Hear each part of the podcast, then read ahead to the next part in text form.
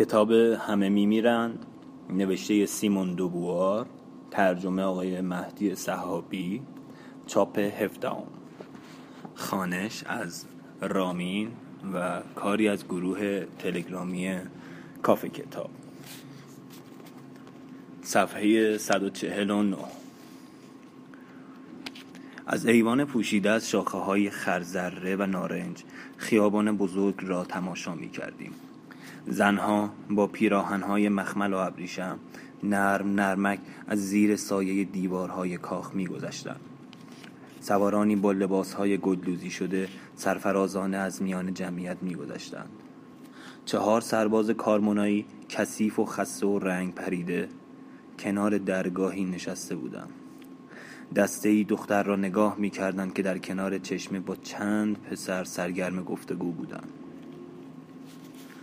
خشمگینانه گفتم اگر به فکر دفاع از خود نیفتید کارمانیولا پیش از بهار پای دیوارهای جنوا پیدایش می شود فرگوزو گفت می‌دانم. بعد با حالتی بی گفت نمی توانیم از خود دفاع کنیم. گفتم می توانید همانطور که دیدید کارمانیولا شکست ناپذیر نیست. این بار نوبت شماست. سربازهای من خستند به نرمی گفت اعتراف به ضعف کار ناشایستی نیست. بعد با لبخند اضافه کرد ما متمدنتر از آنیم که صلح را دوست نداشته باشیم. گفتم کدام صلح؟ گفت دوک میلان قول داده است به مقررات و آزادی داخلی ما احترام بگذارد. البته پشت پا زدن به مقامی که شهرم به من تفویض کرده برایم رنج آور است. اما نمی‌توانم از این فداکاری شانه خالی کنم. می‌خواهید چی کار کنید؟ سرفرازانه گفت کناره گیری می‌کنم. بلند شدم. دستهایم را مشت کردم و گفتم این خیانت است.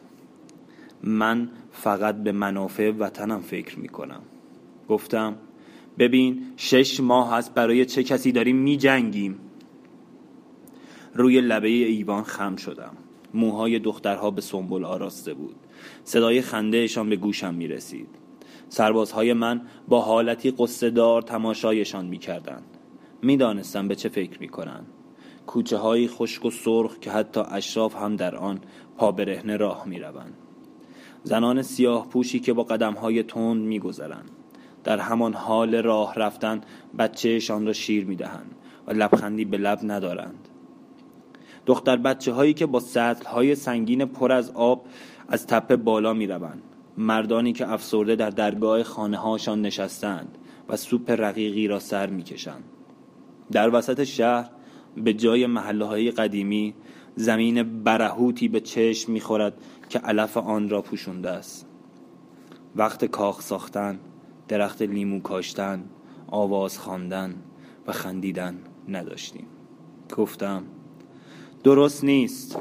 فرگوزو گفت دوک میلان مایل است با شما مذاکره کند. گفتم مذاکره نمی کنم. همان شب با نفراتم راه کارمونا را پیش گرفتیم. خیلی ها قایب بودند. از برای قیافه های افسردهشان این فریاد را می شنیدم. پس چه کسی پیروز شد؟ و من جوابی نداشتم. از جلو پرگولا گذشتیم. این شهر که همیشه به آن نظر داشتم سرسختانه از پذیرفتن سلطه من سر باز زده بود. برای جبران سرخوردگی نفراتم تصمیم گرفتم پیروزی قابل ملاحظه را به آنها هدیه کنم. آنها را به پای دیوار آن شهر مغرور بردم و قول دادم که همه غنیمتی را که به دست می آورند بین خودشان تقسیم کنم. پرگولا شهر ثروتمندی بود و هوس قارت آن سربازان را به وجد می آورد دژ شهر مستحکم بود و از طرف مشرق به رود مینچا تکیه داشت. بارها کوشیده بودیم آن را به زانو درآوریم و هر بار حمله های ما را پس زده بود. اما این بار اسلحه تازه‌ای در اختیار داشتم. منجنیق های سنگینی که علیه نیروهای متحرک کاری از پیش نمی برد اما برای انهدام دیوارهای سنگی وسیله بسیار خوبی بود. اول از پرگولایی ها خواستم تسلیم شوند. تیراندازهایم چند تیر را همراه با نامه هایی به بالای بارو انداختم. در آن نامه ها تهدید کرده بودیم که اگر دروازه های شهر را به روی ما باز نشود آن را ویران می کنیم اما ساکنان شهر که پشت کنگره های بارو جمع شده بودند تنها با فریادهای نفرت و مبارزجویی جوابمان دادند. این بود که نیروهایم را در چهار دسته جلوی دروازه ها مستقر کردم. و برای مرتبط کردن آنها دستور دادم که زمین های بینشان را صاف کنند بعد منجنیق ها را مستقر کردم. سربازها ناباورانه آن دستگاه ها را تماشا می کردن. اولین گلوله ها به دیوار خورد و خم به ابروی آن نیاورد. مردم پرگولا بالای دیوار آواز میخواندند و به ما ناسزا می‌گفتند. دل سرد نشدم. مهندس ها موفق به کار خارق العاده ای شدند هر منجنیق شبی شست گلوله پرتاب می‌کرد. در عرض سی روز بارو را فرو ریختیم. برج ها و ساختمان هایی که قسمتی از بارو را تشکیل می‌داد کم کم ویران شد. آوارها خندقها را پر کرد و شکافتن دیوار ممکن شد. اهالی شهر محاصره شده. از بارو عقب نشسته بودند و آوازها و ناسزاهایشان دیگر به گوش نمی رسید شب آخر در حالی که گلوله ها به تخت سنگ های لرزان دیوار می‌خورد سکوت سنگینی شهر را فرا گرفت. سحر که شد شکاف درازی در بارو به وجود آمده بود و نفراتم فرمان حمله دادم. با فریادهای شادی یورش بردم. جنوا و همه وسوسه های صلح فراموش شده بود. به موفقیت بی سابقه ای دست یافته بودیم. برای اولین بار با استفاده از منجنیق باروی محکمی را خرد کرده بودیم. برای اولین بار ارتشی به زور وارد شهر بزرگی می‌شد که دژ مستحکمی داشت. خودم پیشا پیش همه از شکاف بارو گذشتم. با تعجب بسیار دیدم که در اطراف دیوار هیچ کس منتظرمان نیست. در کوچه ها پرنده پر نمی‌زد. ایستادم. ترسیدم که مبادا تلهی در کار باشد. سربازهایم از سکوت ترسیده و همه ساکت شده بودند. پنجره ها و بام ها را نگاه کردیم هیچ کس دیده نمی‌شد. پنجره خانه ها بسته و درها باز بود با احتیاط پیش رفتیم صدایی از جایی نمی آمد در کنج دیوارها سربازهایم کمانهایشان را به طرف بام می گرفتن. با نگرانی به راست و چپ خود نگاه می کردن. اما هیچ سنگی هیچ تیری از جایی پرتاب نمی شد. به میدان بزرگ رسیدیم برهوت بود. گفتم باید خانه ها را گشت. سربازان در گروه های کوچک به راه افتادند. همراه با چند نگهبان وارد کاخ والی شدم. کف سرسرا و دیوارها همه برهنه بود. در اتاقها و تالارها همه مبلها سر جای خود بود. اما از فرش و پرده و اشیای زینتی اثری دیده نمی‌شد. صندوقچه های لباس، صندوق های ظروف نقره و جعبه های زیورالات همه خالی بود. در بیرون از کاخ خبردار شدم که در کناره مینچا ظروف مسی و تشک پیدا شده است. ساکنان شهر با استفاده از تاریکی شب سوار قایق شده و رفته بودند. در حالی که ما تصور می کردیم در پشت دیوارها کمین کردند. آنها همه دار و ندار خود را برداشته و گریخته بودند. بی حرکت وسط میدان ایستادم. سربازان ساکت و بی حرکت دورم ایستاده بودند. از خانه های رها شده چیزی جز آهنالات بی ارزش به دست نیاورده بودم. کف میخانه ها آغشته به شراب بود. همه مشک ها و بشکه ها را خالی کرده بودند. کیسه های آرد و نان و تخته های گوش را در اجاق های بزرگ سوزانده و خاکستر کرده بودند. خیال می کردیم شهری را تصرف کرده ایم. حال آنکه به چیزی جز یک لاشه سنگی دست نیافته بودیم. طرف های ظهر یکی از فرماندهان زنی را آورد که سربازانش از یکی از خانه های حاشیه شهر پیدا کرده بود. زنی ریزنقش بود. رشته های بافته موهایش را بالای سرش جمع کرده بود در چشمهایش نه ترس و نه گستاخی دیده نمی‌شد. پرسیدم چرا با بقیه نرفتید؟ شوهرم مریض است نمی توانستیم ببریمش با خشم پرسیدم بقیه چرا رفتن؟ فکر می کنید من وقتی شهری را می گیرم چشم های بچه هایش را از حدقه در می آورم؟ زن گفت نه همچو فکری نمی کنیم گفتم پس چرا؟ زن چیزی نگفت گفتم بیشتر از 20 شهر آباد تحت فرمان من است مردم مونتکیارو، اورچی و پالوه هیچ وقت به خوشی حالا نبودند زن گفت مردم پرگولا با دیگران فرق دارند به او خیره شدم و او هم چشم چشمانم دوخت. مردم پرگولا مردم کارمونا روزی من هم از این حرف ها می زدم زنها و بچه های شهر را بیرون کرده و به گودال ها انداخته بودم. برای چه؟ رو برگرداندم. به سربازها گفتم ولش کنید برود. زن بی عجله به راه افتاد. به اطرافیانم گفتم از اینجا برویم. فرماندهانم نفراتشان را جمع کردند و آنها بی هیچ اعتراضی فرمان بردند. هیچ کس دلش نمی‌خواست شب را در آن شهر لعنتی بگذراند. آخرین نفری بودم که در میدان برهود ایستاده بودم. سکوت, سکوت دیوارهای سنگی دلم را آتش می‌زد. زیر پایم مرده ای افتاده بود. من او را کشته بودم. بی آنکه بدانم چرا. هشت روز بعد پیمانی را با دوک میلان امضا کردم. صلح شد. ارتشم را مرخص کردم. میزان عوارض و مالیات ها را پایین آوردم. قوانین ضد تجملات را لغو کردم. به کسبه کارمونا وام دادم. بانکدار آنها شدم. در نتیجه تشویق های من صنعت و کشاورزی تحرک تازه یافت. ثروتم هم مثل جوانی ابدیم افسانه ای شد. آن را وقف شهرم کردم. در محل کوچه های قدیمی کاخ های زیباتر از کاخ های جنوبایی ها بنا شد. معماران و مجسم سازان و نقاشانی را به دربارم دعوت کردم. آبراهی احداث کردم و در همه میدان های شهر چشمه و آبنما ساخته شد. خانه های نو تپه را پوشان و محله های وسیعی در جلگه به وجود آمد. بسیاری از مردمان بیگانه که رونق شهر ما جلبشان کرده بود نزد ما ساکن شدم پزشکانی را از بولونیا آوردم و چند بیمارستان ساختم. میزان زاد و ولد بالا رفت. جمعیت شهر زیاد شد و به دویست هزار نفر رسید. مغرورانه به خودم گفتم زندگیشان را همه چیزشان را. مدیون منم.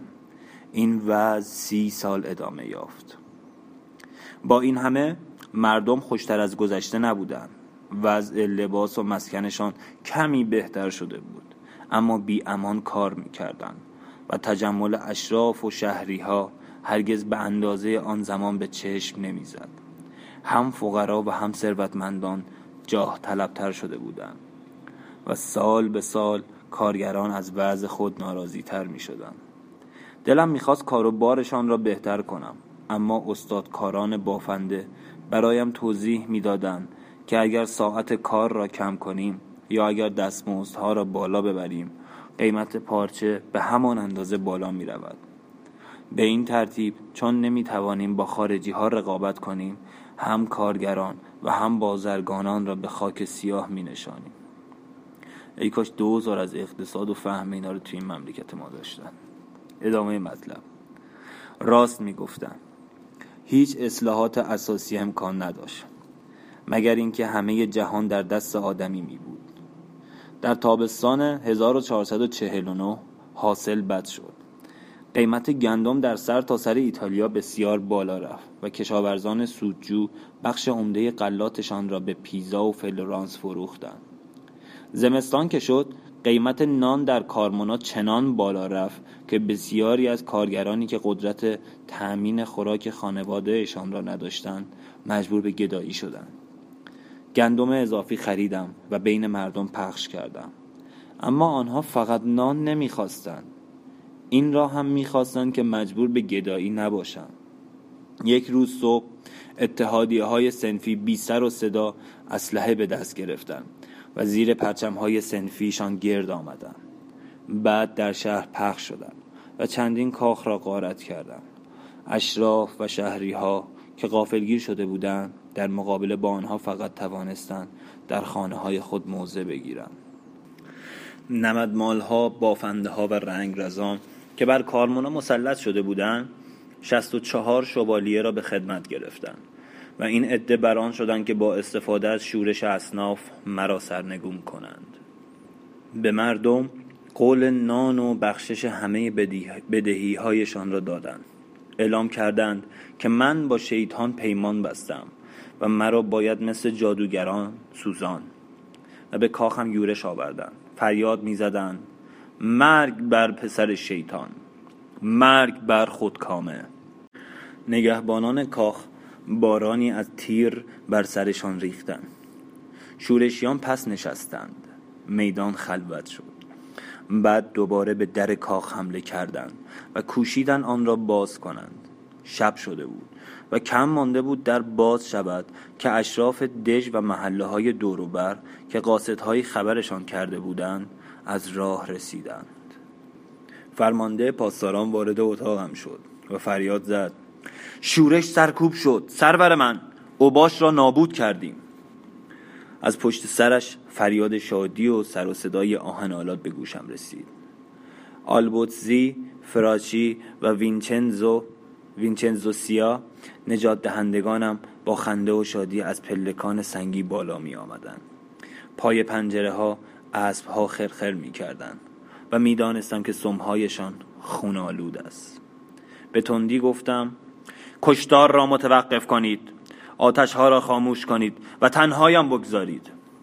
در را بستم و رفتم و پیشانیم را به نرده های پنجره تکیه دادم. در آسمان که چون هنگام شفق می درخشید ستون عظیمی از دود سیاه بالا می رفت خانه های بافنده ها شلور بود. زنها و بچه های بافندگان در خانه های خود جزغاله می شدن.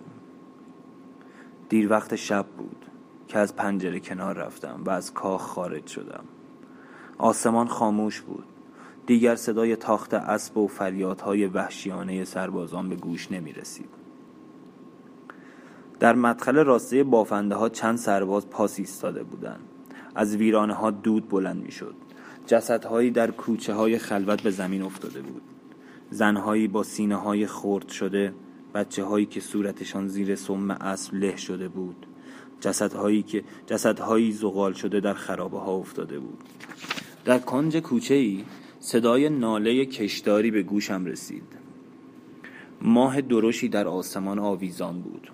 در دوردست سگی تا حد مرگ پارس می کرد لازم برای چه؟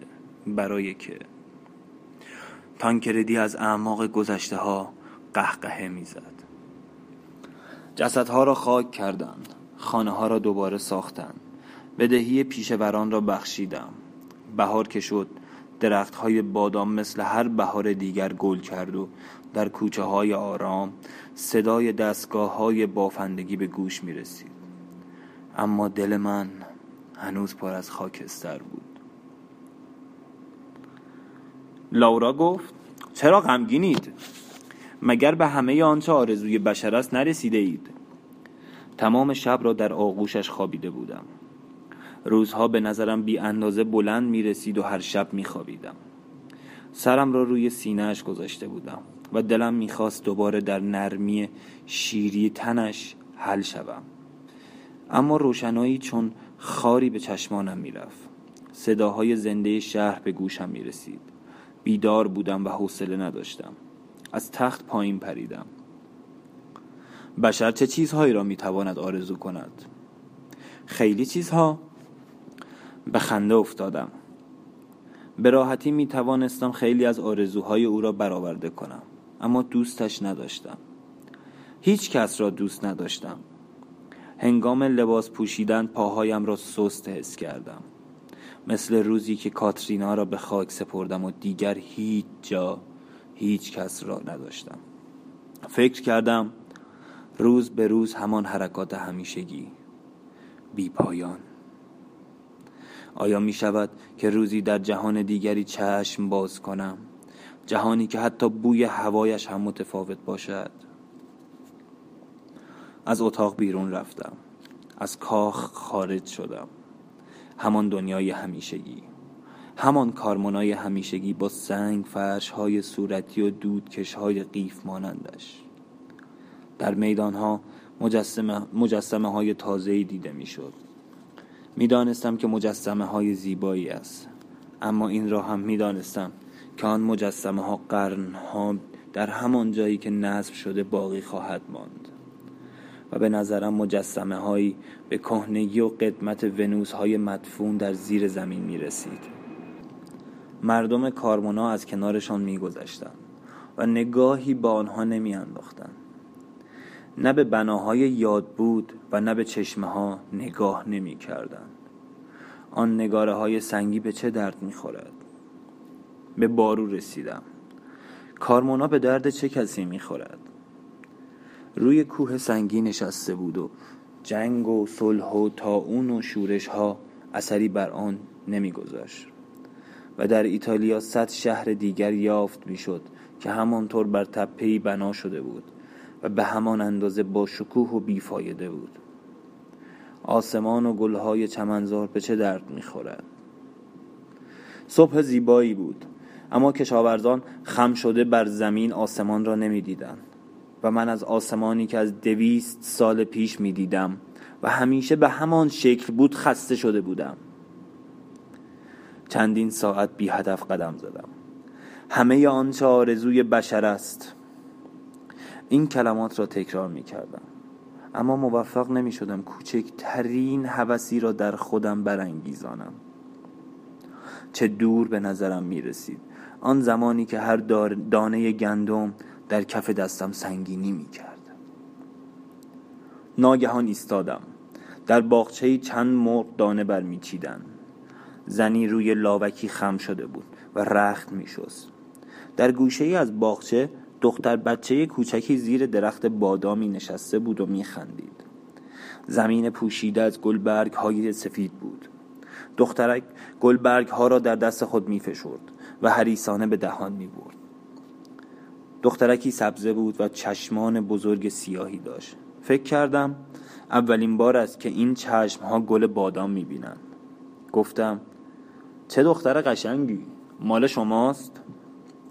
زن سر خود را بلند کرد گفت بله خیلی لاغر است. کیسه پولی را جلوی پای دخترک انداختم و گفتم باید بیشتر به او رسید. زن با سوء زن نگاهم کرد. لبخندی نزد و من دور شدم.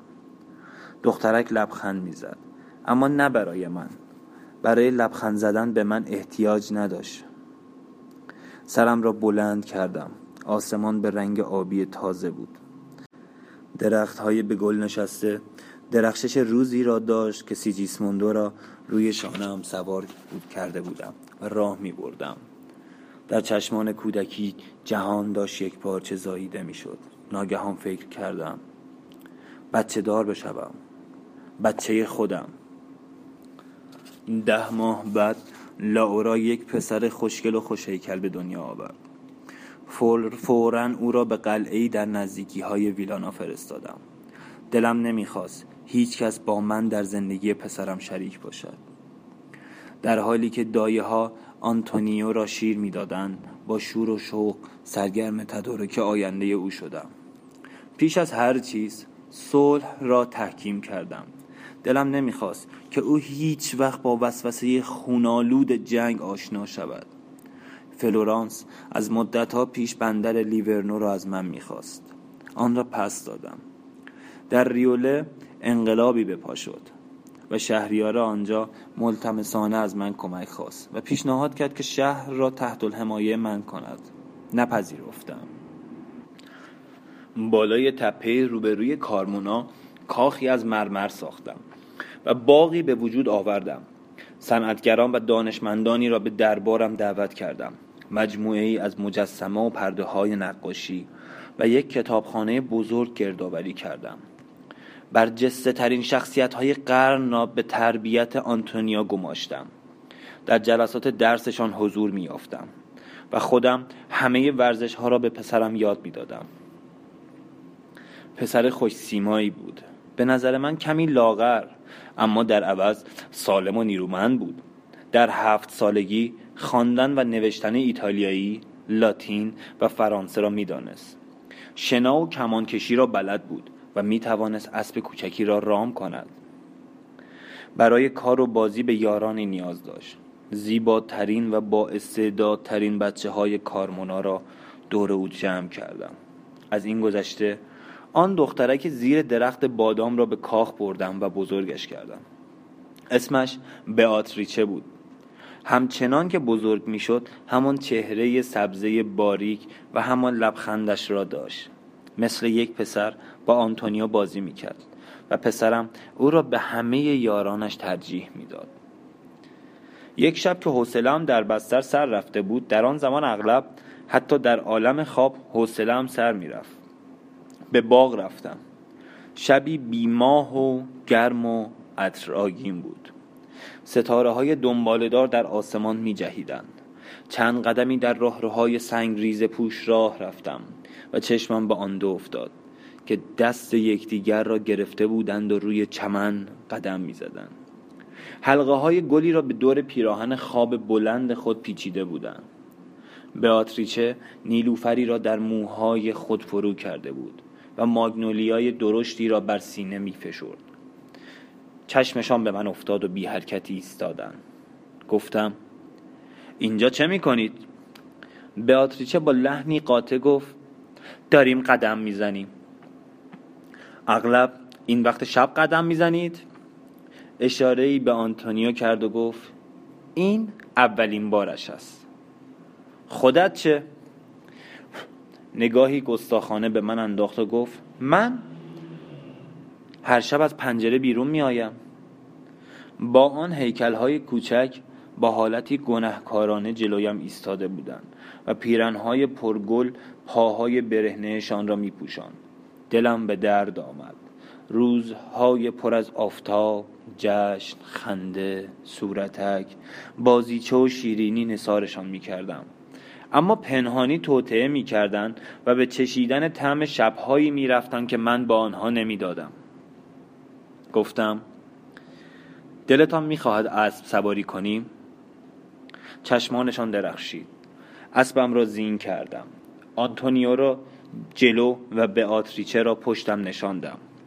بازوهای کوچکش را دور کمرم حلقه کرده بود. به تاخت از دامنه پایین رفتیم. به تاخت از جلگه گذشتیم و ستاره های دنبالدار بالای سرمان می پریدن. بچه ها از شادی جیغ می کشیدن. آنتونیو را به خودم فشردم گفتم دیگر نباید دزدکی بیرون بروی.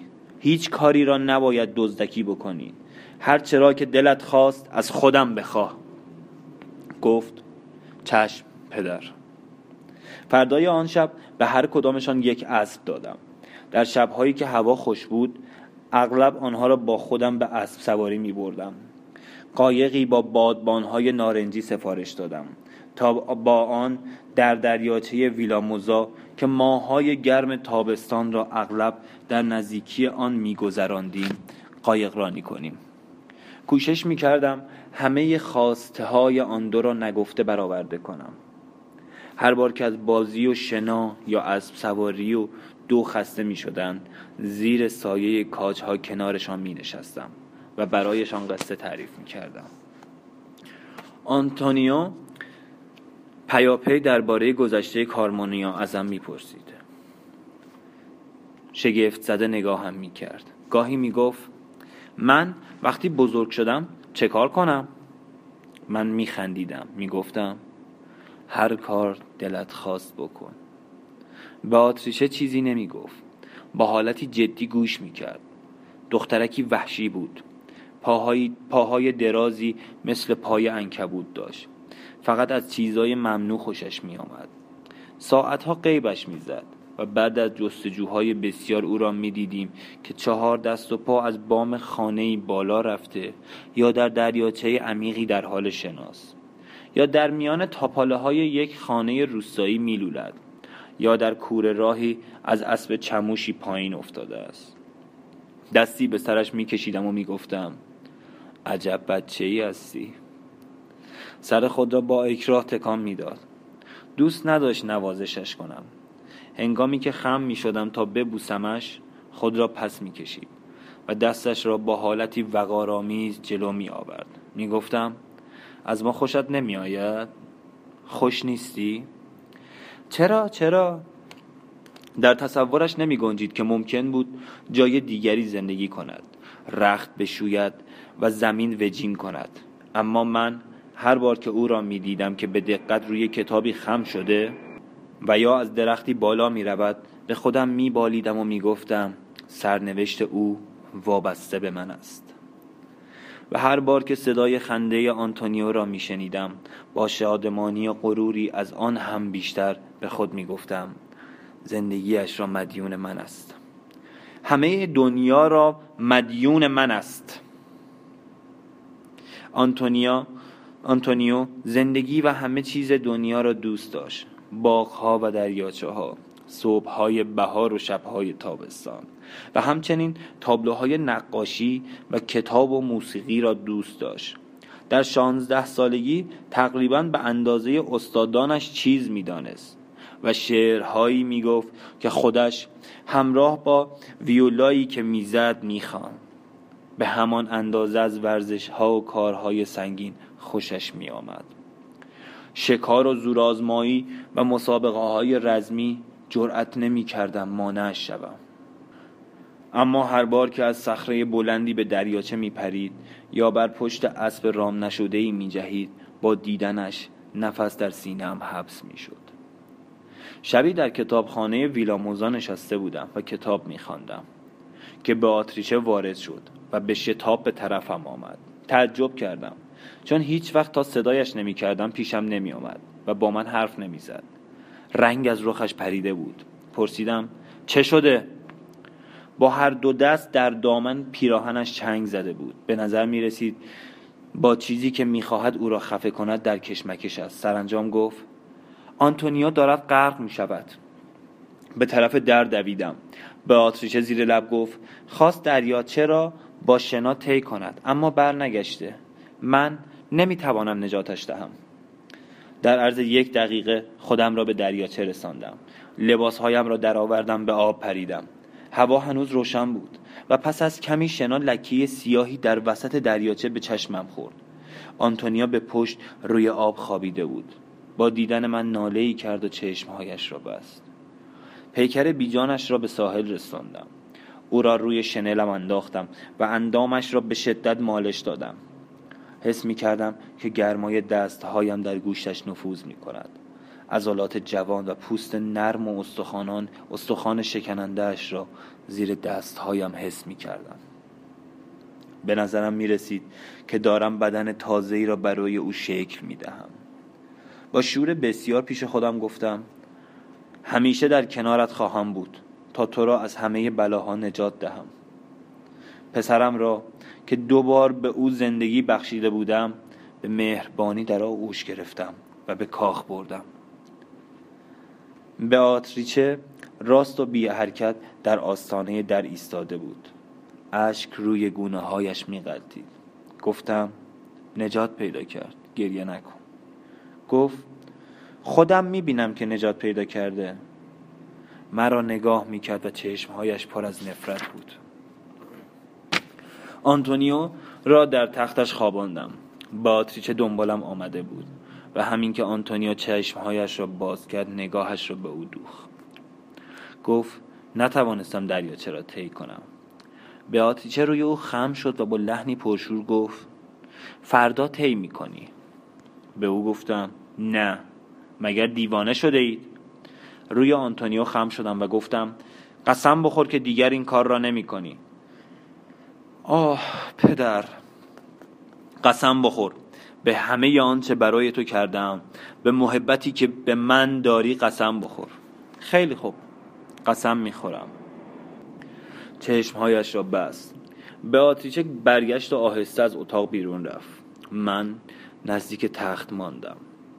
مدتی دراز گونه های صاف و پلک های نرم و صورت پسر دلبندم را تماشا کردم. نجاتش داده بودم. اما نتوانسته بودم کاری کنم که با شنا دریاچه را طی کند شاید به آتریچه حق داشت گریه کند با تشویشی ناگهانی فکر کردم تا چه مدت دیگر به حرف من گوش خواهد کرد تابستان زیر درخت های سرو و سرخدار و لبالب با محتابی های صورتی رنگ می. در فرو رفتگی حوزچه های مرمری باز می تابید. میان چین های پیراهن های ابریشمی زمزمه می کرد و عطر آن از پستان های طلایی الیانا می تراوید.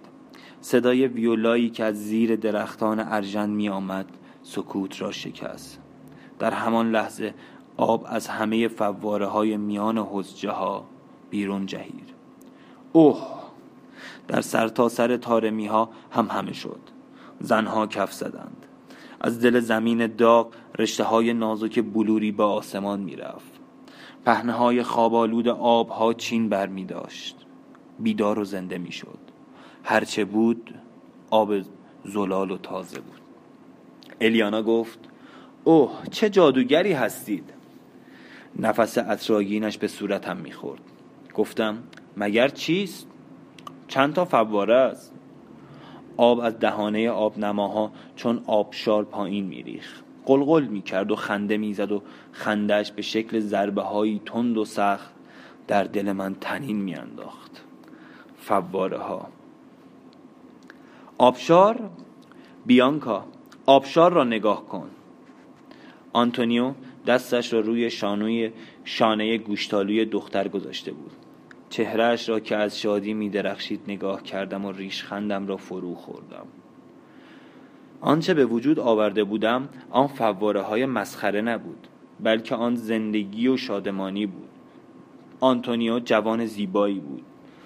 چشمان روشن مادرش را داشت و نیمرخ تکبر, تکبر آلود خاندان فسکا را به ارث برده بود. هیکلش صلابت بدن مردان قرن گذشته را نداشت اما نرم و چابک بود. شانه نرم و رامی را نوازش می کرد با صدای شادی انگیز آب لبخند می زد روز خوشی بود. گفت پدر فرصت دارم یک دور چوگان بازی کنم. با لبخندی گفتم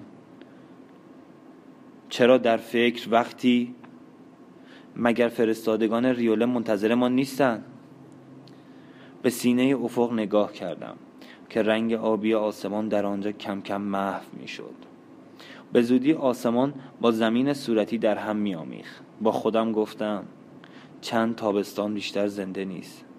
دلش میآید شب به این زیبایی را تلف کند؟ پرسیدم واقعا دلت می‌خواهد در این ملاقات حضور داشته باشی؟ البته. چهرهش حالت سختی به خود گرفت. گفت حتی می‌خواستم ازتان خواهشی بکنم. بگو. بگذارید فقط من با آنها ملاقات کنم.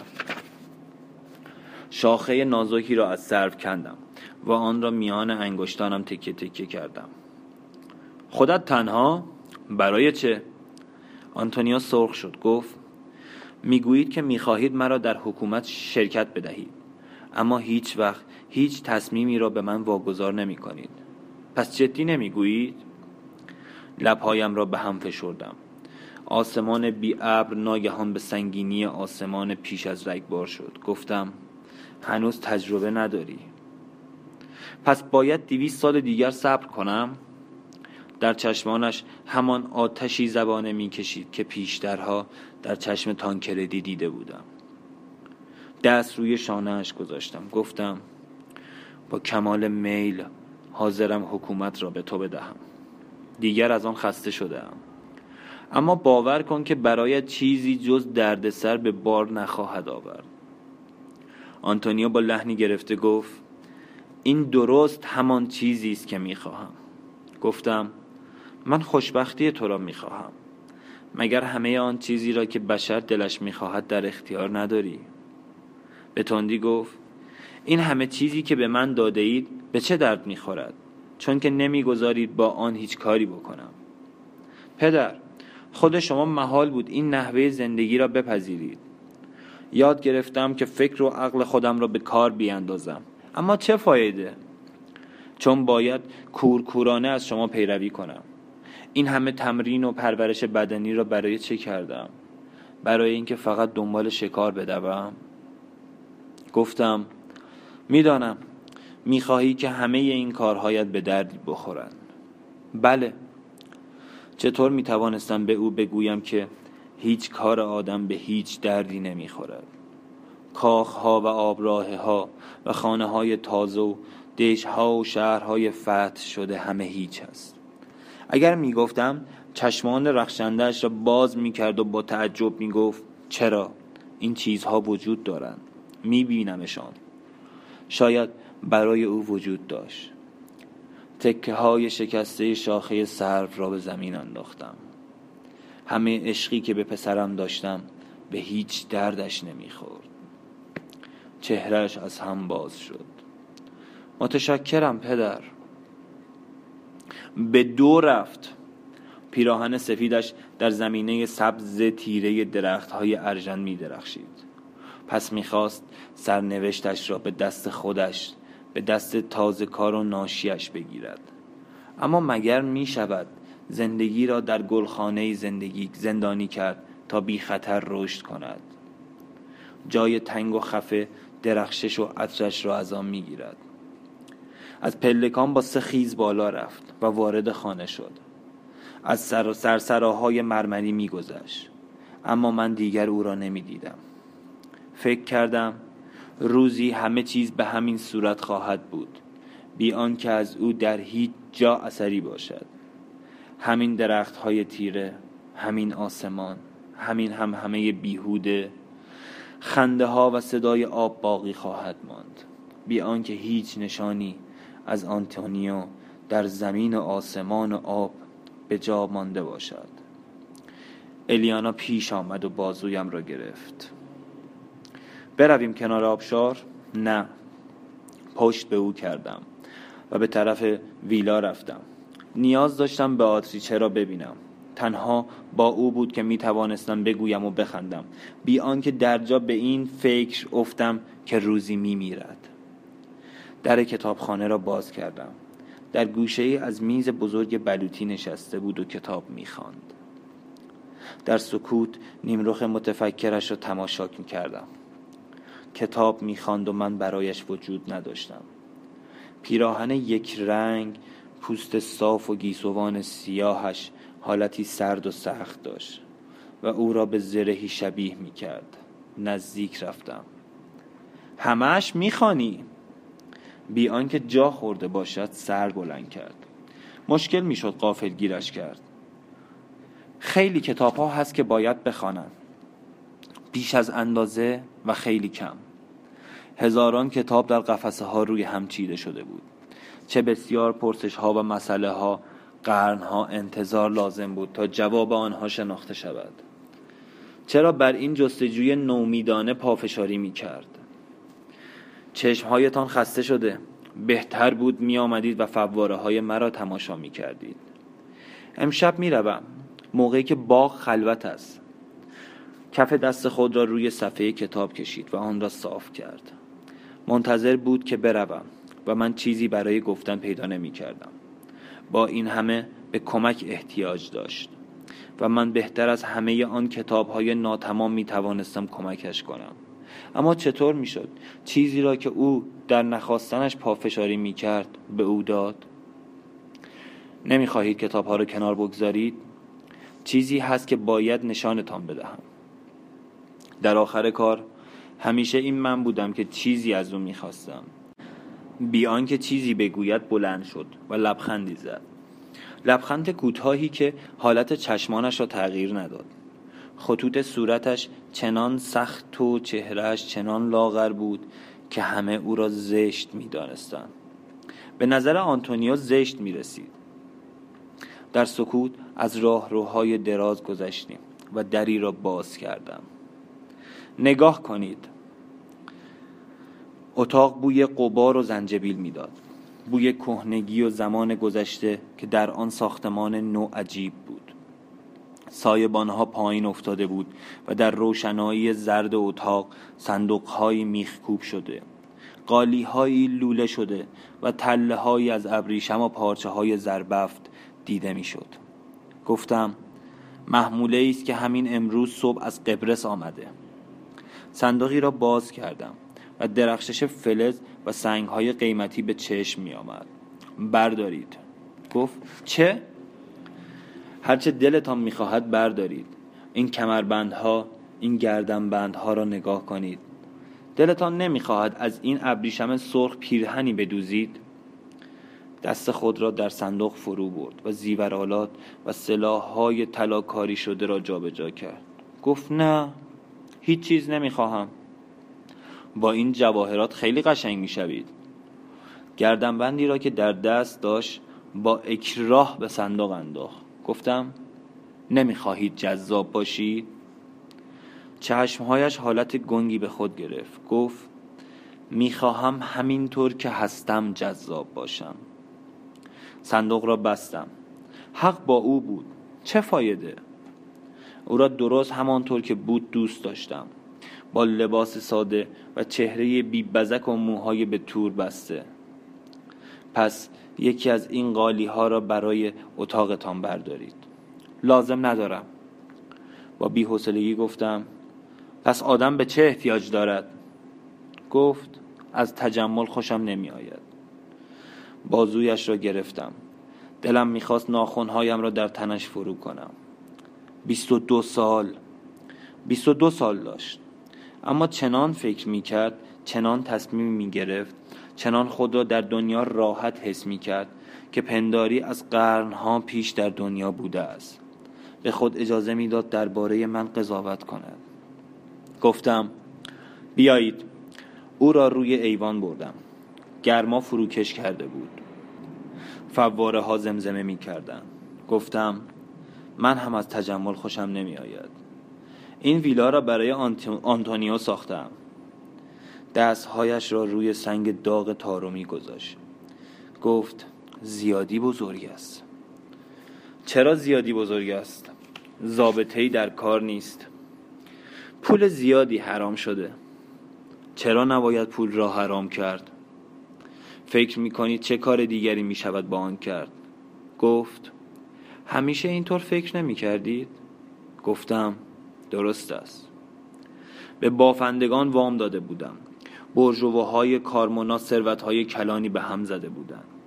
دسته ای هنوز به همان سختی گذشته کار می‌کردند تا هرچه ثروتمندتر شوند و دسته دیگر پول خود را با خوشگذرانی های احمقانه به باد می‌دادند. در گذشته مردم کارمونا همه پاک و پرهیزگار بودند. اما اکنون هر شب در کوچه ها زد و خورد می‌شد شوهرهایی که به زنشان تجاوز شده بود و پدرهایی که دخترشان را دزدیده بودند. دست به خنجر می بردن تا انتقام خود را بگیرند. و هر کدام آنقدر بچه پس میانداختند که فرزندانشان همه در فقر و نداری زندگی می‌کردند بیمارستان هایی ساخته بودم و طول عمر مردم بیشتر از گذشته شده بود. اما به هر حال همه میمردن. اکنون کارمونا دیویس هزار جمعیت داشت و مردم راحتتر و خوشتر از گذشته نبودند تعدادشان بیشتر شده بود اما هر کس با شادی و قصه های خود تنها بود. شهر کارمونا درست به همان اندازه زمانی که دیوارهای کهنش بیست هزار نفر را در خود جا داد پر از جمعیت بود.